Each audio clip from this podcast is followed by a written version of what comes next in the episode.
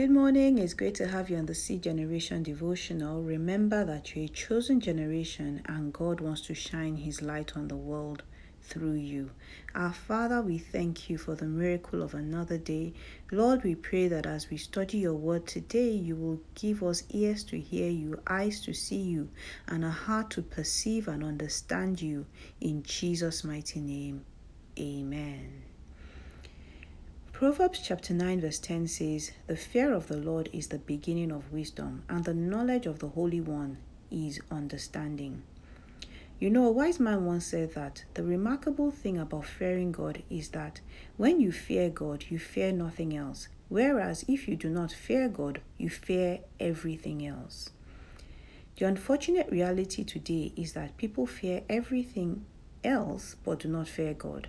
And that is why so many people are messed up, and that is the same reason why the world as a whole today is in a terrible state. From Adam and Eve's sin in the Garden of Eden, we can see that the fear of God was missing.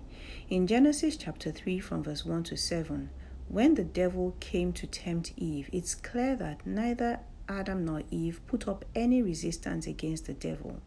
They didn't even try to argue or insist that God had warned them not to eat from the tree of good and evil, and because of that, they were not going to do what the serpent suggested. Rather, they crumbled like a pack of cards and fell into sin. And I believe that the main reason that happened was because they did not have the fear of God in their hearts. We fear all kinds of crazy things in our world today. You know, people have a fear of heights, a fear of rats, roaches, insects, a fear of public speaking, a fear of death, a fear of not having money. We fear other people, what they can do to us, what they think of us, what they can say about us. We fear the devil, we fear natural disasters, we fear all manner of things, and the list is just endless. But the one and only fear that we should have, which is the fear of God, we don't have. And that is so ridiculous because God is the one that created us, created the world, the heavens, and everything that exists in it. God even created the devil. Yet we choose to fear the things that were created rather than the one that created all things. But Isaiah chapter 8, verse 13 gives us some really great advice about who to fear. It says, The Lord Almighty is the one you are to regard as holy. He is the one you are to fear, He is the one you are to dread. The fear of God is the most important thing that we should have because when we fear God, we are able to obey Him and live our lives the way He wants us to live. The fear of God is completely different from any kind of fear. You can't compare the fear of God to any other kind of fear because the fear of anything outside God is negative fear.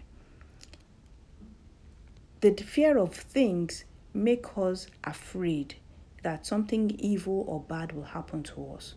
But the fear of God, on the other hand, is positive fear. To fear God means to reverence and honor Him because He is God. When we have the fear of God, we will obey Him and we will want to please Him. When we fear God and obey Him, we will not be able to sin against God.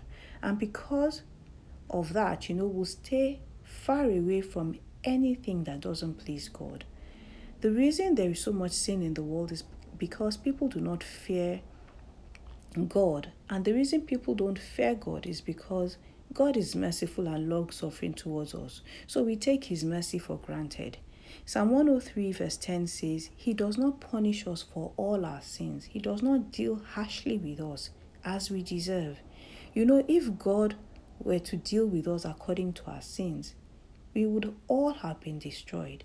Just imagine you receiving a punishment as little as a knock on your head from God for every sin you commit. You can imagine what your head would be like after just one day because of the number of sins that we commit daily.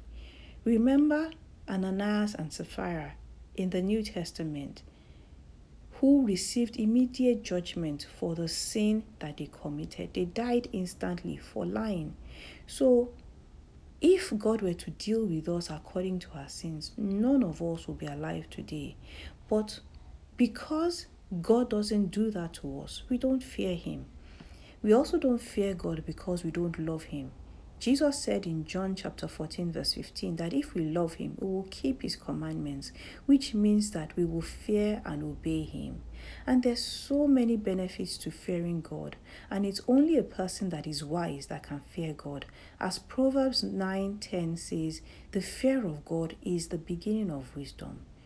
What do we stand to benefit by fearing God? Proverbs 10:27 says, the fear of the Lord lengthens one's life, but the years of the wicked are cut short. So if you want to live long, fear the Lord. The fear of God gives us the wisdom to live right according to Proverbs chapter 1 verse 7. Proverbs 22 4 says, True humility and fear of the Lord leads to riches, honor, and long life.